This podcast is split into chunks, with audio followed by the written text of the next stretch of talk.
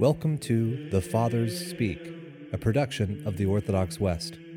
Each day, Father John Fenton reads a selection fitted to the Western liturgical calendar from one of the Fathers of the Church.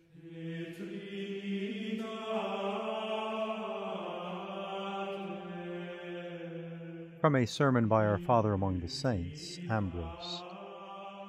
Many are the remedies the physician brings to heal us. His words are medicines. One word binds up our wounds, another soothes them with oil, another pours in wine. He binds our wounds by his more austere rule of life.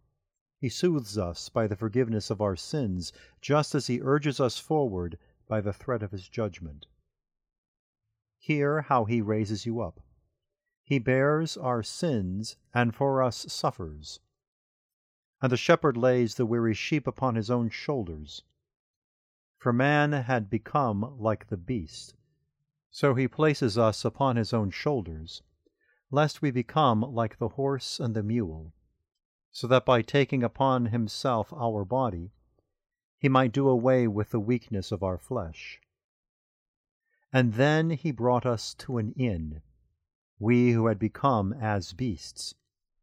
It is to an inn they come who are weary from a long journey and so the Lord takes us to an inn. He who raises up the needy from the earth, lifting up the poor out of the dunghill. And he took care of him. For fear the sick man might not be able to keep the precepts he had received. But this Samaritan was not to stay long on earth. He must return whither he had come. And accordingly the next day, what is this next day? If not the day of the Lord's resurrection, of which it was said, This is the day which the Lord hath made. He took out two denarii, and gave to the host, and said, Take care of him. What are these two denarii? Perhaps the two testaments, upon which have been stamped the image of the eternal King, by whose price our wounds were healed.